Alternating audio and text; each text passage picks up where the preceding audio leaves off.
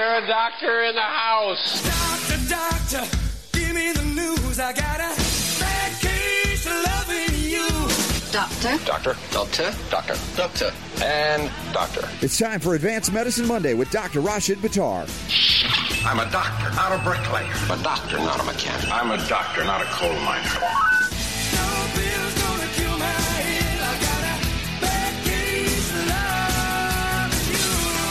The doctor is in. They call him Flipper, Flipper, faster than lightning. No one you see is smarter than he. And autism, I think, is a prime candidate where we've seen just a skyrocketing autism rate. Nobody knows exactly why. There's some people who are suspicious that it's connected to vaccines and triggers. The science right now is inconclusive, but we have to research it. I understand that there are families that, in some cases, are concerned about the effect of vaccinations. The science is pretty indisputable. There is every reason to get vaccinated. There aren't reasons to not. All right, we start some advanced medicine with Dr. Rashid Buttar with Flipper, or otherwise known as Barack Obama, the candidate, then the president. Initially, do you remember that, Dr. Buttar, by chance, that he was actually you kind of on board, going, "Yeah, there's some things we're not sure. The vaccines, people are saying it." Do you do you recall that? I actually didn't um, really follow that that part of it, Robert. So I honestly can't say uh, that I do. I know that there were many things that, as far as flip flopping, yes, but uh, I didn't realize about the vaccines. I didn't even know that he'd made an opinion or had an opinion on the relationship between vaccines and autism. So I did. Yeah, there were there were enough of his so-called supporters that wanted to see him win. Many of them are the same people we know today, the thinking moms that, that were putting information like they did for Michelle Bachmann. Even Hillary Clinton had said, you know, four eight years ago. Oh wait, maybe we should look into this. Now, as you heard the record scratch, as of yesterday, he came out and said everybody should be. There's no question that they're 100%, and there's no reason not to, despite that. So I thought if President Obama could flip flop on this, that we, we could do that too. Because, you know, listen, the president, he's an example. So right now on the Robert Scott Bell Show, I'm going to come out and say vaccines are not dangerous. They're not harmful. They don't kill you. How's that? Hey, whatever floats your boat, man. You're too easy. Well, it, here's here's the here's the new meme. Vaccines don't kill people. Doctors do. Yeah, I think that's uh, that's probably a good place to start. I, you know, here's the thing, Robert. You know Yeah. that I don't give doctors any quarter. Um, I Right. hold them fully responsible. But it's really like uh, when they talk about the gun issue. Okay, Listen, I think that's a good good analogy here. We talk about guns and how guns are dangerous and how we should uh, give up our gun rights in order to have a safer society and all those garbage arguments that are given from the uh, people that don't support gun rights, don't support the Second Amendment. But guns, as we've said before, guns don't kill people. It's people that kill people. And when you sit down and start looking at this, this is almost, I think we've even talked about this on the air, if I'm not mistaken. We've even said that equating guns or the right to possess a gun to people dying from gunshot wounds, uh, you know, unintentional gunshot wounds. And I think the, in, even in my book, I had done some equations to this to show how dangerous doctors are compared to, to guns. It was like a doctor was 997 percent, or no, sorry, 997 times, or I think it turns out to like 99,000 percent more, 9,900 percent more dangerous than a doc than a than a gun, and was Right. more likely to kill you. So equating this, equating guns to being dangerous is like equating a spoon as responsible for obesity, and that's just ludicrous. You can't blame the spoon Right. on. You know, you can't say that the, the reason we're all obese as a nation is because we have too many spoons, and it's the spoon's fault. We should confiscate all spoons, and we should put them all up, blah blah blah. Well, the vaccines, again, same thing. The principle of vaccination, we've talked about this over and over again. I'm not against it. You're not against it. But how we do it, the indiscriminate use of vaccinations, and the doctors that are responsible for uh, for doing that. Some people say, well, it's not the doctor's fault. It's the big pharma's fault, and it's the government's fault for pushing that. Uh, well, I think the doctors are the they're the vehicle by which Yeah. this uh, this atrocity is being committed, and it is Sure. not necessarily the fault of the vehicle, but the vehicle is still responsible. I mean, they've got their own minds. They're the ones that are, people aren't trusting the government, and they're not trusting big pharma. They're trusting the doctors, and so when the doctor says it, they take it as the uh, you know God's spoken word. The, well, the God, the gospel truth, in other words, and and so if we come back to that concept. Uh, I, I remember reading a quote of Dr. James Shannon. I think he was with NIH or some higher up government medical insti- research institution. And uh, Liam Sheff may remember this. I don't know. We got to bring him in here. But he said the only safe vaccine is a vaccine that is never used. You know, case in point, vaccines inert, just staying there, even if there's nasty stuff in them. They don't do anything until you inject them, and at that point, the danger is on, the death and mayhem is on. Uh, Liam Sheff, back on the Robert Scott Bell Show, reconnecting with our good friend Dr. Buttar. Liam, are you there? I'm here. Do you, do you remember that quote by James Shannon, or was just that my memory of something I've looked at over the years? I remember hearing the quote. Okay. You know, I have a slightly darker vision, uh, a slightly darker view on this than all of you. I'm amazed at. at see, I, I look at this. I look at the culture from uh, maybe a slightly different perspective. A little. I, I pull back. I pull back, and I try to include as much history as I can. Right, and I, I try to in- include the Victorian era and the eras before. And if you look at the ages that came right before ours, the Victorian era comes right before ours. The anti-vaccine movement was huge. It, it was very potent, very powerful. The and you know they called it blood poisoning back then. And they said, well, we don't want this.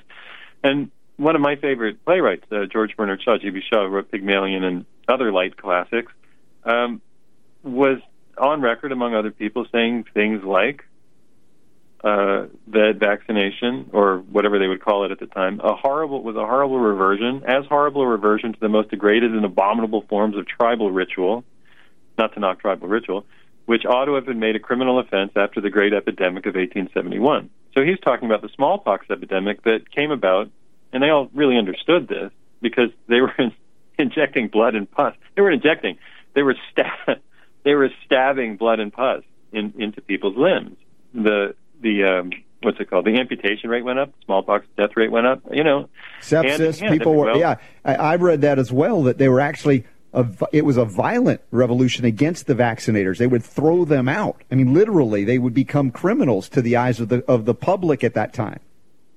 Well, you know what's Yeah, interesting another- is that the thing that that uh, Don sent out that I didn't realize was Mahatma Gandhi's quote that uh, this is almost a century ago. But Mahatma Gandhi said vaccination is a barbarous practice and one of one of the most fatal of all delusions current in our time. Conscious, I'm sorry, conscientious objectors to vaccination should stand alone, if need be, against the whole world in defense of their conviction.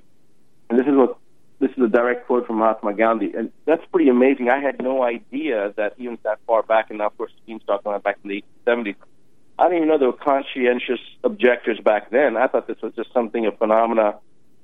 But that's Uh, how in the effective they've they've erased history and rewritten it. Case in point, why Liam digs so deep into that history, and you know what I've tried to do over the years in radio and broadcasting as well, because I had to unlearn the things I was taught to realize, oh my gosh, they took an eraser to almost everything. You know, Yeah. and now, now of course we we're revealing these things once again. Yeah, that's I got a actually quote. interesting because uh, from a strategy standpoint, it makes sense that if you can take away the history and you can make people feel like, or, or the the goal is at least trying to make people feel like that they are um, the potential of creating that illusion in the person's mind that you're just a, a whack job, you're a quack, you're a you know you, you obviously don't know it because if there had been a problem, somebody would have brought it up sometime in the past. But of course, if you erase the history, then all those conscientious objectors have been erased, as you said, and so there's nothing to fall back on. But this is so critical from a historical perspective. And honestly, I had no idea we were going to talk about this today. So this is this is a show that actually um, I'm, I'm actually glad the show is taking place. But something that nobody's mentioned, Robert, this- this marks our anniversary. You do know February second. This is when we started five years ago. That's right. Yeah, we, we are kicking into our fifth year since we launched uh, five days a week, of course, uh, Dr. Buttar and Anchor Part. And we had talked about before launching that, you know, having you on board was a critical part of it. And your support over the years has been uh, phenomenal and where we've been able to take it, reaching out into the realm of, of the new media and even some of the old media picking up on what we are doing all these years later. Yeah, I didn't know whether you were going to bring this up or not, but February second is the day that actually, at least I joined the show. I don't know when when you joined the five days. That was it. That was, that was the launch day. Oh, was it okay? I, I thought I came on a couple of weeks afterwards. I didn't realize that. Well, that's that's good. Um, but the thing is that to have this show, it's interesting that we didn't plan for anything on this show to be anything different, but to be talking about this and and the 1870 history and Mahatma Gandhi's objection to his to, to the vaccination aspect. Um, this is all news to me. This is all new information that I wasn't aware of, and so it makes sense that this is a this would be a perfect uh, anniversary of our show that even the people on the show are learning something. So that's really Well, good. and that that's the thing. We try to, to learn something new every week. And of course, Liam's bringing back the history that went out of style a long time ago, Liam, and I appreciate you for that. Yeah, yeah, it's in the book. Uh, it's an official story. It's it's, it's there. It's at whale.to online. The, the anti-vaccine movement started as soon as Edward Jenner, uh, or it started before. It started when Louis Pasteur was doing, you know, crazy stuff, grinding up dead animal brains, injecting it, and, and shoving it into the craniums of other animals into their stomachs. It was just, uh, it's it's a strange form of ritualistic kind of voodoo. And because you do it in a laboratory, and because you heat some things or grow some things with other cells or fight a hemagglutinin or whatever you want to stimulate a cell culture with, and because most people don't know that you can do that, you're the magician. And then you tell them that it's perfect. And then they say, well, what about polio? And, you know, and we fixed polio. But they don't tell you that they sprayed DDT on the entire U.S. population in the polio years. They don't tell you that. Why would they? They don't need to tell you that. You you need to just trust them. So you know, you know, I, I made a little. I make all these little jokey Facebook things. That you know, that's what I do. Uh, and I took the one. Remember Inigo Montoya from the Princess Yes, in fact, I was just going to bring that up. I've included it in today's show notes. Everybody go to robertscottbell.com and see Liam Sheff's latest meme. It says uh, Inigo Montoya from, uh, what was that movie called? The, the Princess, Princess Bride. Bride. Yeah, you keep using that expression peer review. I do not think that it means what you think it means. What does it mean? What does it mean? We're going to come back. Dr. Buttar, Advanced Medicine, each and every week. The Medical Rewind, medicalrewind.com if you miss it. And Liam will tell us what it really is meaning in reality. Man, we're having a great fifth anniversary show already. We'll be right back. Um, can you repeat the part of the stuff where you said all about the things? It's the Robert Scott Bell Show. Robert will be right back.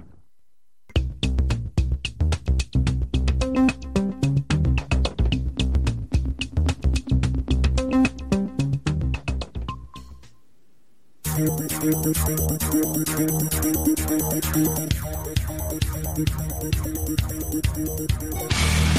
the health world through the power of radio.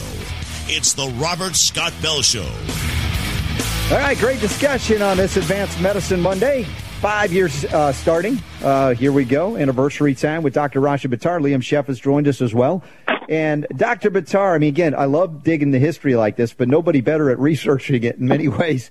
Uh, Liam talking about the anti-vaccination history that has been wiped from history, and they are acting as the mainstream media does in defense of the medical cartels as if this is a one-off. This is an anomaly. The few parents that are screaming out, or that doctor we interviewed last hour, Dr. Jack Wolfson, they're the anomaly. But it turns out not so much, not so fast.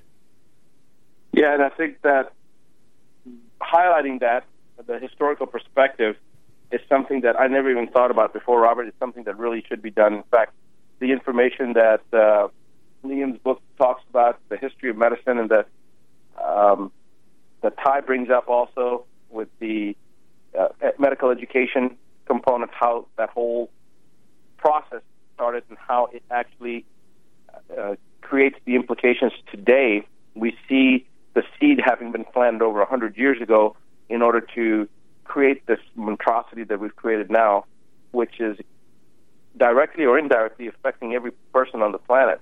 Um, I think the historical perspective is actually the key. And in fact, this gives me an idea that I think we should talk about off the air.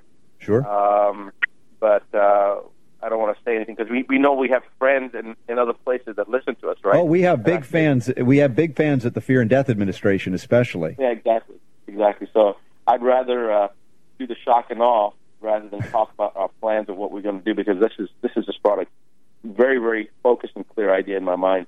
We'll talk Yeah. about that at the bottom of the hour. Liam, how how controlling, uh, you know, is is this? All of the the anger that's coming out. They're, they're trying to pit parent against parent, as you've been seeing this even a more concentrated way recently over the measles. I mean, never, uh, you know, let a crisis go to waste.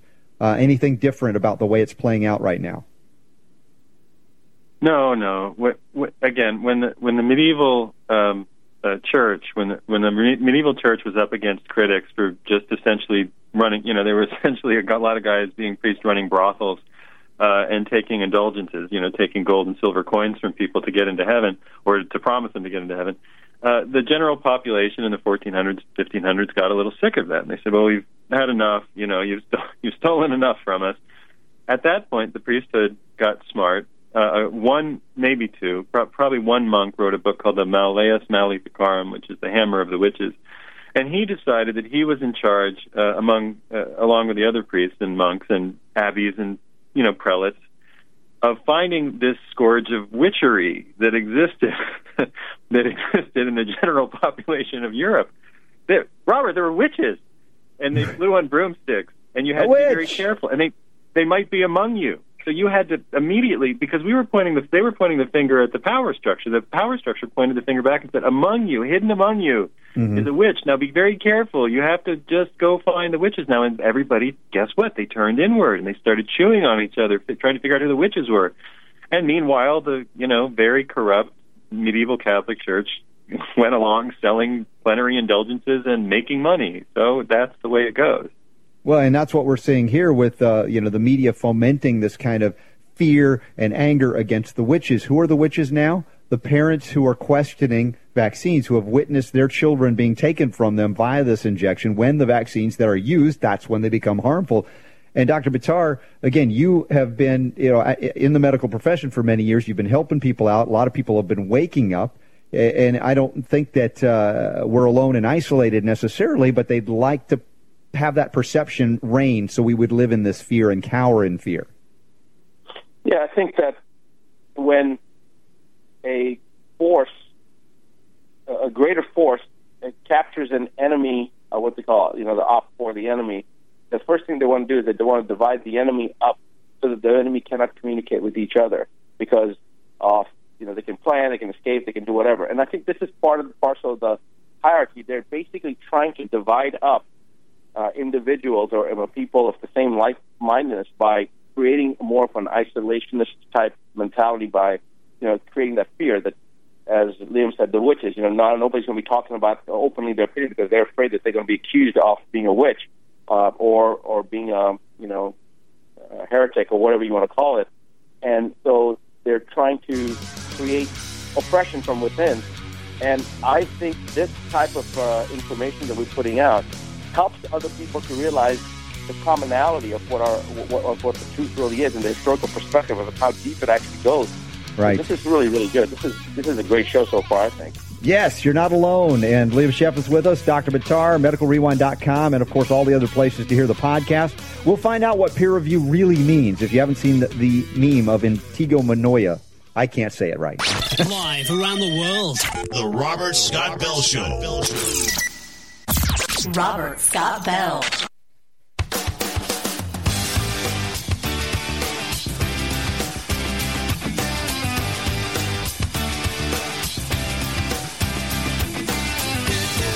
Taking on bureaucrats and corporations that would stand in the way of health freedom. Here's Robert. My name is Inigo Montoya. You killed my father. Prepare to die. Oh, Inigo Montoya. I got what that What did you wrong. say? You said like Amigo Toyota or something. What was he? In- Intigo Manoia. I think I said. Oh, okay. All right. I was way off. I'm sorry. Oh, Dr. Buttar, Liam Sheff, all together again. We're talking some great stuff even off the air. Uh, boy, oh boy, that we can do some things. But in this meme, Liam, and, and I don't think uh, you've seen it, Dr. Buttar, but if you go to the website, you'll, you'll see it there. It's got the Inigo Montoya guy. And you said you keep using this expression peer review. I do not think that it means what you think it means. But Liam, can you Well, describe the- or explain what you mean by that? Yeah, well, the movie's funny, right? So uh, the movie is Rob Reiner movie, and Mandy Patinkin was in it, and he said he always says burrito, burrito Latoya says uh, he says He says to Wallace, Wallace Shawn's in it, and Wallace Shawn keeps saying, "That's inconceivable. That's inconceivable." Right? So uh, Manny Patinkin, Indigo Montoya says, "You keep using that, that expression. You keep using that expression. I do not think that means what you think it means." So I hear peer review all the time. Now I have a very different view of, of peer review because I read, read history, read about the 19th, 20th century, 18th, 17th, 16th, 15th, 13th, 12th, 11th, 10th, 9th. You read about history, right? So when you read about that, you realize that there was a church and there were priests and prelates, and they peer reviewed stuff. Uh, you know, essentially they sat and argued about what was the truth. Now, nobody now would say that it's actually, li- well, no scientist would say that it's literally historically true, all the stuff that they argued about, but they thought it was true because they agreed that it was. But since ni- the 18 something, you know, the Industrial Revolution, peer review, when it came around, meant we're the guys in charge. We're using oil and petroleum and petroleum byproducts. So it occurred to me that a great, a very important service we could do for the human uh, species, especially the North American, uh, you know, internet using intelligentsia, would be to come up with a list of things that was actually peer reviewed that maybe wasn't such a good idea. And I put together a short list. Okay, let's hear it. Eugenics. Okay. The eugenics movement, for example, that was a huge hit in the first half of the century. They brought it over to Germany, made a big number out of it. You might have heard about that. World War II. Nuclear weapons, there's another one, peer reviewed, very popular with some people. Fluoride, peer reviewed. Thimerosal, or otherwise known as mercury, peer reviewed. DDT, peer reviewed all over the place. Agent Orange certainly got the review of its peers to be used in weapons overseas. Hmm. Just ask the Vietnamese people how many cases of uh, spinal bifida they have. Glyphosate, peer reviewed. Chernobyl, nuclear power again, peer reviewed. Fukushima, peer reviewed. Mercury fillings. Hey, we agree that mercury fillings are perfectly safe. They're in the mouth. What harm could they do there? AZT, used in the gay population, killed hundreds of thousands of gay men, peer reviewed. Radiation for cancer, peer reviewed. Ask Mary, Mary Curie or her husband. They're dead. They died of radiation poisoning, but they would have given a thumbs up if they weren't dead from radiation. Uh, what can we tell you? Mercury everywhere that you go is peer reviewed. I just want to put that out there as a lovely pre Valentine's Day gift to the internet. It's all peer reviewed. Liam, here's the problem, though, Liam. Some of these things that you use examples of, though, they still consider them to be acceptable, like AZT, chemo, radiation. You know, nobody. Uh, it, it's it's weirdos like us that are opposed to it, but mainstream still says, "Oh, it's completely accepted." but I think a better, I think a better example of things that are peer reviewed that now even the conventional side of the house agrees is, you know, certainly was a mistake. Are drugs like Vioxx that killed 55,000 people before they had to take it off the market, yet FDA approved double-blind placebo-controlled crossover, you know, multi-centered trials done and peer reviewed, et cetera, et cetera. But even the conventional side of the house now says that, that was wrong. So that those types of examples, and actually all you have to do is watch late night TV and watch the commercials of the attorneys that are telling, uh, or soliciting new clients for some drug that is now off the market that has caused all these. You know, if you've had uh, you know X, Y, and Z symptoms, and you know you've got a history of uh, you know myasthenia gravis, and you've been on such and such drug, contact you know whatever this attorney's law firm is, and free offer you may be entitled to damages. Blah blah blah. You know what I'm talking about. Every night, I think it's on late night Sure. some drug. Mm-hmm. So those are probably the better examples rather than using the examples that we're talking about that you just talked about because so a lot of people say, well, exactly, that's my point. They are peer reviewed and that's fine. There's nothing wrong with chemo and radiation and AZT and Yeah, uh, well, you know. if they're under that delusion, not a lot we can do to help them. That's true. But a lot, Uh, well, a lot no, of we people can, know no, we can. is. We can help them. We can tell them. We can encourage them to get the AZT, chemo, and radiation, and eliminate themselves genetically. okay, there is that. That's true. There is that. Uh, oh my gosh! But you know, if if we look at where this is going, guess what? Why are they screaming bloody murder over the vaccine issue? Because it's the one issue where attorneys can't advertise at night. Have you been harmed by this vaccine? It's the one area they can kill and maim, do whatever they want, and they're still going to get their money. And the drugs are dangerous, and they know it. They lose a lot due to these lawsuits eventually. So very much what Liam says in that in that meme at the end, he says peer review means that it makes money for the military, industrial, petrol, pharmaceutical industry. Period. End of line. So why are they going to vaccines? They've been absolved. Yeah, I think because they've got they've got so many cool laws in place that would make a person uh, they would have to be questioned as to their status as a patriot because they would be violating things that have been passed in the Patriot Act.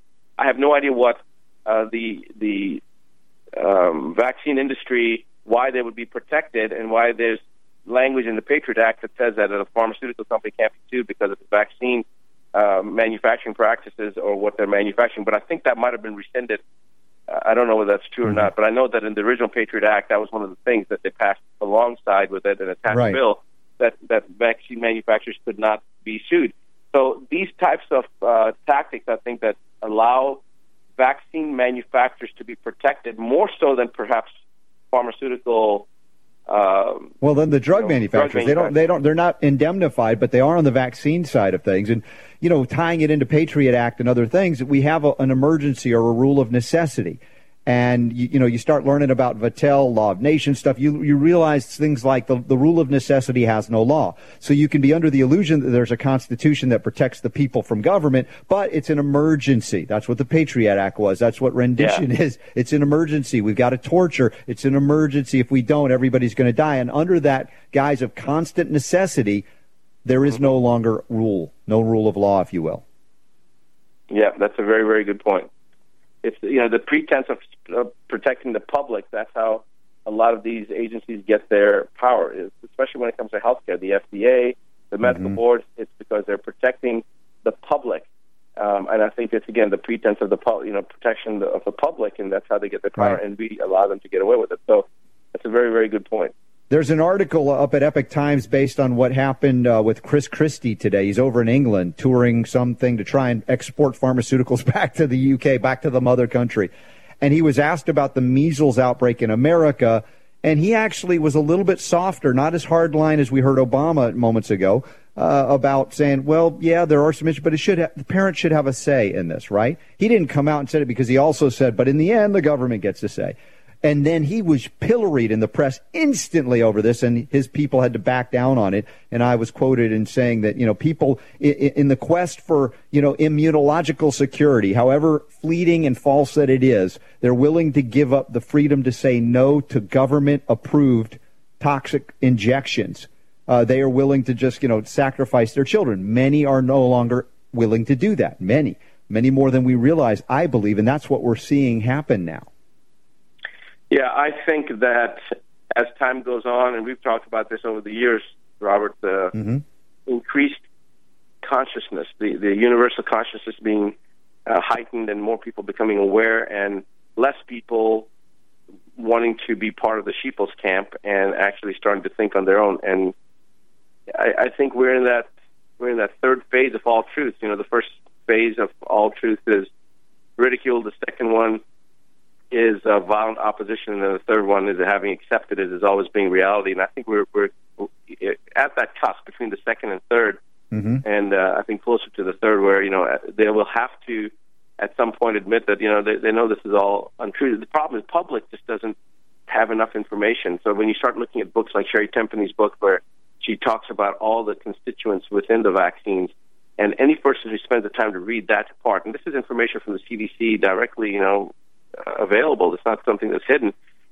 The the logical question is why in the world are we getting all these different DNA edits and mutated human cell lines and various DNA components from various other species and monkey brain and dog kidneys and all this stuff. Why? What's the purpose of that? It doesn't make any sense.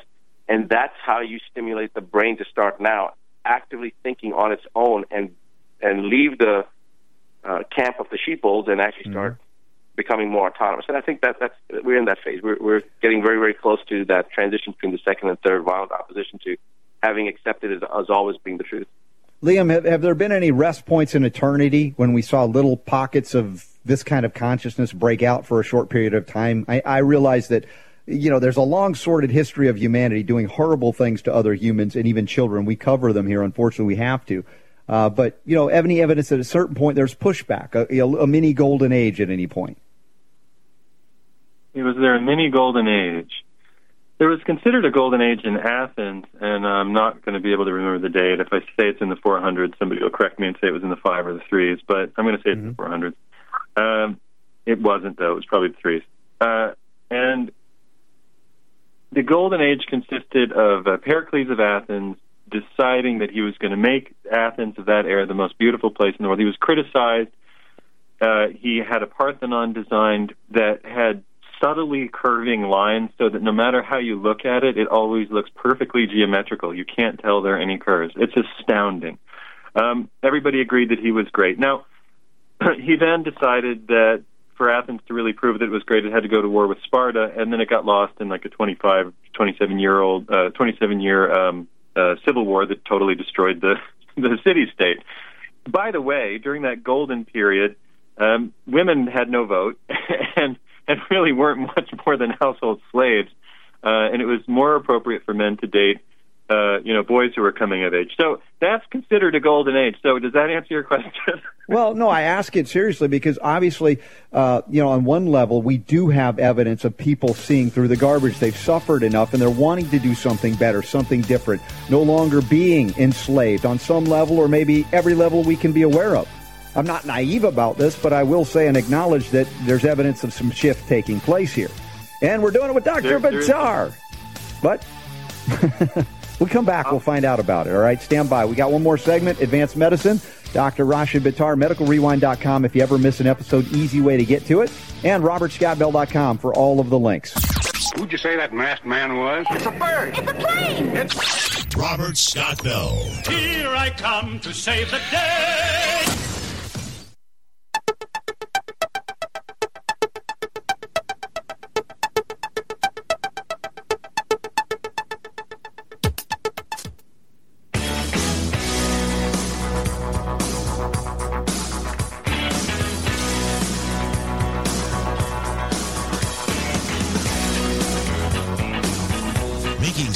Out of medical propaganda. Here's Robert. All right, if you want to link through it, the show notes at robertscottbell.com. You'll also find uh, Dr. Buttar's international best-selling book, The Nine Steps to Keep the Doctor Away, uh, which, by the way, thanks for sending me that box. I was at a health fair, and I, I put it up as a, a, you know, one of the books as a giveaway. So we got the spotlight and talk about you this past weekend, Dr. Buttar, which is great. Of course, official stories by Liam Sheff, many more things to come from him, and a, a great episode of Advanced Medicine. This is, for me, a healing ministry. I mean, this is what I live, eat, sleep, and breathe to bring this kind of healing back or the power to heal, the power to see through these things, and then you get to decide what you want to do with it. The information has, uh, I think, made an impact in enough people's lives, Robert, that we know that we've, we've uh, even if it just impacts one person, as we said before, even if it just impacts one person a week, it, it's well worth the time and the effort. And um, I, for one, certainly appreciate you and Don uh, making it so much easier for me to get on and say whatever two cents worth that I have to say and be able to say it in a manner that allows the world to, you know, hear at least that opinion. And, and if that helps somebody, then, uh, you know, I'm, I'm grateful. One one of these weeks, we're going to put you on show planning and prep, and then we'll just show up and hang out with you. Yeah. well, I think that you told me that in all your years of radio, I mean, I'm the I'm the least prepared person, isn't that or something like that? You said. Yeah, I didn't know I was going to tell the public that, but you've just done Oh. that. Okay, go ahead. Okay. I mean, we we but we literally do not plan anything. I mean, we I, I get a I get a message from you saying, "Hey, what number should I call you at?" And that's how we start the show. And that's it. Well, Pretty we much, try right? to. I mean, Don, we work on these things. We send you stuff, and it's like, no, I didn't read the email. No, I didn't open it. I couldn't find it. we yeah, just well, go. today today I sent it twice and forwarded it once. So uh, apparently that that would did the it- trick. that's the trick. Yeah, send it wise. Well, or- last, last week and this week, I told you guys that I got it. I didn't say that I read it. I just said I Yes, got you got it exactly. so, so look out, Liam. When you're sending something to Buttar, you don't know what's going to happen. I, I don't. even, I don't. I tell people. I tell them on purpose right up front. You know, if they're going to send me an email, I get over a thousand emails a day. I, I don't even know. There's no way I could go through it. So if it's something that's important, I always have them send it to my assistant because that way she'll. She'll point it out to you. Okay. All right. So one up, duly yeah. noted. Duly noted. Don, if we So- really need to get him something. So, Robert, I, I want to come back on and talk about this uh, novel I'm writing. The the novel. Oh, you're writing a novel. Yeah. This is a, is this your first really major work of fiction, so to speak? Yes, it, d- despite what the, the few critics of official stories who didn't want to hear it say yes. Yes. Okay. yeah, it's uh, uh, you know I've been talking a lot about the history of the anthropological history and the the S word, sex. Uh, so it's really about that. It's it's an it's a semi auto it's a fictionalized autobiography of about ten years ago in my life and everybody that I knew and a lot of changes and nobody will you know it's not exactly me and it's not exactly them but I wanted to tell a story that was true uh, as I as I do all the research about it you know the anthropological stuff it, it shook my my memory cage open and you know I just remembered a lot it was it's been fun to write so I hope to come back and talk about that Well, oh yeah, and also the It'll- medical it'll kidnap stuff. your audience Yeah, but the medical kidnap stuff. You've been through some of these things. You've you've blown stories wide open on some of these things that we're covering now. So there's a lot more to do. And uh, Oh, the, Doctor, the dark stuff. Yeah, It- I mean, yeah, the medical kidnapping is is right right in my history book. It's right there in official stories. It's disgusting, and it happens. It's been happening for decades. Yeah, Dr. Buttar, we, we're now covering stories out of Arizona, for instance, where Child Protective Services taking children from families, from moms and dads, because the hospitals and the doctors there have committed overt medical malpractice. And they realized by taking the children out of the possession of their parents, they no longer have grounds or standing to sue on malpractice issues. Wow. Yeah. So you're saying that right? You're saying that by just taking the child away, the parent can't sue now for malpra- for malpractice. That is correct because it- no longer are they in their custody, and without the custody, you know, there's nothing. The state now holds them, and so the state's not going to sue based on malpractice. The state licenses the doctors who malpractice, so we're seeing this collusion and corruption to protect a very dangerous medical complex, a profit hospital for, for profit center, and we're seeing this pattern emerge. Uh, at least for us to see it emerge uh, much more uh, frequently. Uh, the pattern is very clear now. Wow. Yeah. Wow. All right. Well, with that, man, what a great show. Five years, entering our fifth year. Thank you, Liam, for joining us today. That was a lot of fun. Thanks for having me on. All right, Dr. Buttar, as always, thank you for helping us put this healing ministry out to the world as we do each and every week. Oh, I appreciate the opportunity to be able to do so, Robert. Well, what do we got to tell? What do we got to tell them? That the power to heal is yours. Yes, it is, my friends. Back tomorrow. Thanks for being here. The Robert Scott The Bell Robert Show. Scott Bell Show.